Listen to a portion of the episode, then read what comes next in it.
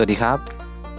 สังคม 6 นาทีพัดพอดแคสต์นะครับ กับผมการนนท์เลิศสกุลนะครับพอดแคสต์ที่ทำให้คุณฟังน้อยแต่ได้มากเองนะครับ ทีนี้เรายังอยู่ในเรื่องของศาสตร์ของเศรษฐศาสตร์เหมือนเดิมนะครับ แล้วยังอยู่ในเรื่องของตลาดในระบบเศรษฐกิจเหมือนเดิมนะครับ แล้วก็ยังอยู่ในเรื่องของประเภทที่2นะครับก็คือตลาดแข่งขันไม่สมบูรณ์นะครับวันนี้ก็จะเหลืออีก 2 ประเภทนะครับ เป็น 2 ประเภทย่อยเนาะอะเดี๋ยวมาเริ่มกันเลยนะครับ ตลาดประเภท 2.2 นะครับ ก็คือตลาดที่เรียกว่าตลาดผู้ขายน้อยรายนะครับคำว่าน้อยรายเนี่ยก็ให้คุณผู้ฟังได้รู้เลยว่า มันมีผู้ผลิตไม่กี่คนครับในตลาดนี้ ถ้าเรานึกถึงก้อนเค้กก้อนหนึ่งนะครับ ก็จะมีแค่ไม่กี่ชิ้นนะครับ แล้วไม่กี่ชิ้นนั้นเนี่ยผู้บริโภคเนี่ยนะครับ หรือคุณผู้ฟังเนี่ยก็จะสามารถพูดยี่ห้อได้ทั้งหมดหรือเกือบทั้งหมดเลยก็ได้นะครับ เพราะว่าด้วยความที่ว่ามันมีไม่กี่ยี่ห้อ ทีนี้ทำไมถึงมีไม่กี่ยี่ห้อ เพราะว่าก็ต้องบอกก่อนเลยครับว่า ในตลาดในสินค้าประเภทนี้เป็นสินค้าที่ต้องใช้เงินลงทุนสูงมากนะครับ คือสูงขนาดที่ว่ามันเอ่อมันเลยมีคนลงทุนทำธุรกิจเนี่ยไม่มากนั่นเองนะครับอะโอเค ทีนี้มันเป็นยังไง เดี๋ยวผมขอยกตัวอย่างให้คุณผู้ฟังเห็นภาพก่อนเนาะว่าตลาดในตลาดผู้ขายน้อยรายเนี่ย มันมีสินค้าประเภทไหนบ้างอ่าเช่น เครือข่ายโทรศัพท์มือถือนะครับเนี่ยเป็นไงครับ ใช้เงินลงทุนสูงมากนะครับ ถ้าใครจะเข้ามาเอ่อตลาดของน้ำมันนะครับปั๊มน้ำมันเนี่ยทั่วประเทศเนี่ยจะมียี่ห้ออะไรบ้างอะนะปตทบางจากนะครับเอสโซเคาเทคนะอะไรพวกนี้นะครับ นี่ก็เป็นธุรกิจที่ลงทุนสูงเหมือนกันนะครับโทรศัพท์มือถือนะครับ รถยนต์ น้ำอัดลมนะครับปูนซีเมนต์พวกนี้นะครับที่ทำให้คุณผู้ฟังนึกออกว่าในแต่ละตลาดเนี่ยมันก็จะมีไม่กี่ยี่ห้อนะครับที่ลงทุนนะครับให้ผู้บริโภคได้เลือกนะครับและผู้บริโภคหลายคนก็รู้ยี่ห้อเกือบทั้งหมดด้วยเผลอๆจะรู้ข้อดีข้อเสียของแต่ละยี่ห้อด้วยนะครับอะทีนี้มาพูดถึงประเด็นเลยแล้วกันนะครับ ประเด็นในตลาดของแข่ง แข่งขันไม่สมบูรณ์ประเภทตลาดผู้ขายน้อยรายเนี่ยนะครับก็จะมีอยู่ประมาณ4ประเด็นนะครับประเด็นแรกคือว่ามีผู้ผลิตไม่กี่รายนี่ผมบอกไปแล้วนะครับประเด็นที่ 2 คือว่า แต่ละรายเนี่ยนะครับจะครองส่วนแบ่งตลาดเนี่ยเป็นส่วนมากก็คือส่วนแบ่งตลาดของในประเภทนี้นะครับ ประเภทนี้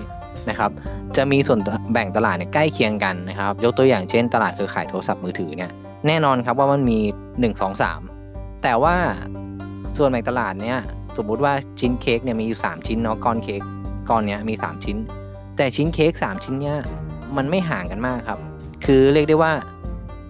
อิ่มแบบเหลื่อมๆกันนะนะครับ คือกินมากน้อยกว่ากันแค่ไม่มากนะครับอ่านี่ก็คือว่าแต่ละรายคลองส่วนแบ่งตลาดเป็นส่วนมากนะครับ ประเด็นที่ 3 ก็คือว่าผู้ผลิตในตลาดเนี้ยนะครับเขาจะไม่ใช้ราคาเป็นกลยุทธ์ในการขายนะครับ แต่ว่าเขาจะใช้พวกโปรโมชั่น นะครับหรือบริการหลังการขายมากกว่าในการแข่งกันนะครับดูแลลูกค้า เพราะอะไรครับ เพราะว่าถ้าเกิดว่ามีผู้ผลิตรายหนึ่งเนี่ยนะครับคิดว่าอยากจะลดราคาเนี่ยนะครับอีกไม่นานผู้ผลิตที่เหลือก็จะลดเหมือนกัน เพราะว่าเขาเห็นกันหมดนะครับคือเขาเขาอยู่ในวงเนี่ยเหมือนวงแล้ว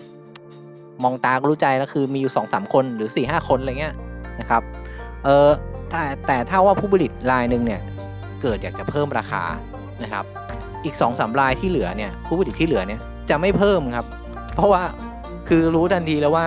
ถ้ามีคนนึงเพิ่มเนี่ยนะครับคนอีกคนที่เหลือจะอยู่เฉยเพราะว่าคนที่เพิ่มเนี่ยส่วนแบ่งตลาดจะน้อยลงโดยอัตโนมัติ เพราะนั้นเขาจะไม่แข่งขันกันเรื่องราคาแต่แข่งกันเรื่องโปรโมชั่นนะครับเรื่องของออจัดบริการหลังการขายให้ดีนะครับ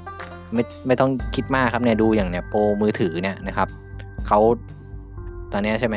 เอออะไรเดียวกันอะไรเงี้ยก็คืออยู่ตรงนั้น แต่ค่าบริการส่วนใหญ่จะใกล้เคียงกันอะอันนี้เป็นประเด็นที่ 3 ประเด็นที่ 4 ก็คือว่าเป็นสินค้าที่ต้องใช้เงินลงทุนสูงและขนาดใหญ่ครับแน่นอนครับทำปั๊มน้ำมันเป็นเครือข่ายเยอะๆเครือข่ายโทรศัพท์เนี่ยต้องวางเสาเอ่อส่งสัญญาณเนี่ยมือถือเนี่ยนะครับโอ้โหชิป เป็นโอ้อะไรเงี้ยนะครับเอ่ออะไรกอะปูนซีเมนต์เนี่ยโอ้ต้องมีโรงงาน เนี่ยเพราะนั้นมันต้องลงทุนเยอะนะครับ เพราะนั้นก็โดยสรุปก็คือว่าผู้ผลิตตลาดผู้ขายน้อยรายเนี่ยก็เป็นสินค้าที่ลงทุนขนาดใหญ่แล้วกันนะครับอะทีนี้มาดูสินค้าประเภทสุดท้ายเอ้ยไม่ใช่สินค้าตลาด ตลาดประเภทสุดท้ายนะครับ ก็เป็นตลาดประเภท 2.3 ซึ่งอยู่ในตลาดแข่งขันไม่สมบูรณ์เนี่ยตลาดนี้นะครับ 2.3 เนี่ยเรียกว่าตลาดผูกขาดนะครับ ถ้าคุณผู้ฟังได้ยินคำว่าตลาดผูกขาดเมื่อไหร่นะครับ มันมีประเด็นสำคัญเพียงประเด็นเดียวเลยก็คือว่ามีผู้ผลิตเพียงรายเดียว เมื่อมีผู้ผลิตเพียงรายเดียวนะครับผู้บริโภคก็ต้องก็ต้องง้อผู้ผลิตนะครับ อันนี้ในกรณีที่เป็นเอกชนนะแต่ที่ผมจะพูดถึงเนี่ยนะครับอาจจะยกตัวอย่างในบ้านเราเนี่ยประเทศไทยเราเนี่ยนะครับตลาดผูกขาดในบ้านเราเนี่ยส่วนใหญ่จะเป็นสินค้าที่ลงทุนโดยรัฐ คือมันต้องใช้ลงทุนแบบเยอะมากหนักมากแล้วก็เป็นลง เป็นการเขาเรียกว่าเป็นธุรกิจหรือว่าเป็นสิ่งที่เกี่ยวกับโครงสร้างพื้นฐานนะครับ คือรัฐจะดูแลส่วนใหญ่เช่นอะไรครับ เกี่ยวกับที่เราใช้อยู่ปัจจุบันโครงสร้างพื้นฐานก็ไฟฟ้าใช่ไหมครับ การปรับปา การรถไฟนะครับ หรือว่าเอ่ออ่าประมาณนี้นะครับ คือบางบางประเทศเนี่ยไอ้พวกโทรศัพท์บ้านอินเทอร์เน็ตบ้านเนี่ยเขายังเป็นของรัฐอยู่นะครับ แต่บ้านเราก็คือ มีเอกชนเข้ามาแข่งละนะครับ ซึ่งเมื่อก่อนเนี่ย TOT กับอินเทอร์เน็ตบ้านเนี่ยกับโทรศัพท์บ้านก็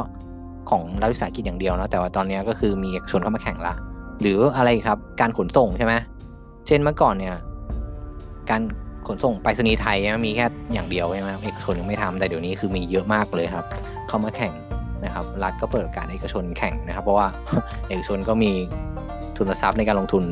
เยอะเหมือนกันใช่ไหมครับโอ้อะไรมาแฟดนะครับ เอ่อเคอรี่อะไรเงี้ยนะครับโอ้เยอะแยะมากมายนะครับ ตอนนี้แข่งกันสุดยอด แต่อ่าไม่พูดถึงละเราพูดถึงตลาดผูกขาดนะครับ เพราะฉะนั้นการผูกขาดเนี่ยนะครับ มันก็จะมีหลากหลายประเด็นนะหนึ่งก็คืออาจจะได้สัมปทานจากรัฐนะครับสองก็คือรัฐเป็นคนดูแลเองนะครับอ่าสามก็คืออาจจะได้การอนุญาตอนุญาตจากรัฐโดยตรงเลยว่าให้ให้เอกชนเนี้ยทำเรื่องนี้อะไรเงี้ยแต่ว่าในบ้านเราก็คือว่า หลักๆก็จะมีอยู่สามอย่างนะครับ ไฟฟ้าประปา แล้วก็รถไฟนะครับ คือถ้าถ้าเกิดพูดถึงเนี่ยถ้าเกิดว่าถ้าเอกชนมาทำเนี่ยนะครับอาจจะมีประสิทธิภาพได้ดีกว่ารัฐก็ได้ แต่ว่าถ้าเอกชนมาทำเนี่ยมันอาจจะไม่มีเรื่องอ่าพูดถึงน้ำใช่ไหมอาจจะมีเรื่องของตะกอนเนี่ยคงไม่มีใช่ไหมถ้าเอกชนมาทำแต่มันจะแพงขึ้นแน่นอน ไฟเนี่ยคงจะไม่ติดดับดับไม่ติดติดดับดับบ่อยอะไรเงี้ยคือถ้าเอกชนมาทำแต่มันแพงกว่านี้แน่นอน เพราะฉะนั้น ด้วยความที่ว่ารัฐเนี่ยนะครับอยากจะให้เอกชนได้ใช้สาธารณูปโภค หรือว่าปัจจัยพื้นฐานที่ราคาที่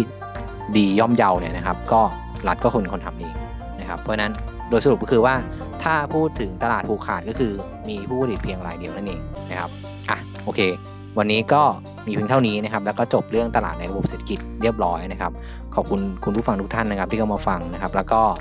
ขอบคุณข้อมูลดีๆจากสำนักพิมพ์บพนะครับ เราพบกันใหม่ EP หน้านะครับ สวัสดีครับ